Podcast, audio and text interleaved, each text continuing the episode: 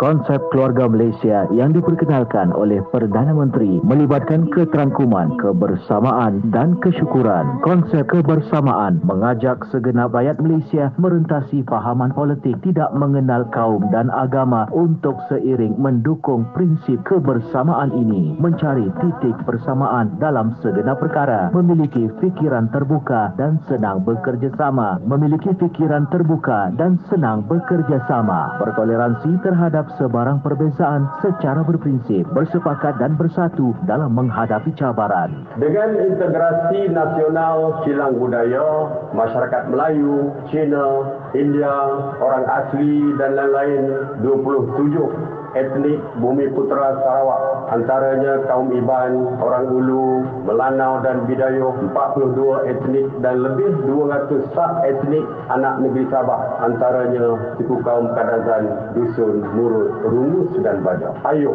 kita teguh bersama mendapati apa jua dugaan meraihkan perbezaan mencari titik persamaan dalam memperkasa perpaduan dan integrasi nasional dengan semangat keluarga Malaysia. Ibarat sakit sama bergaduh, luka sama menyiuk.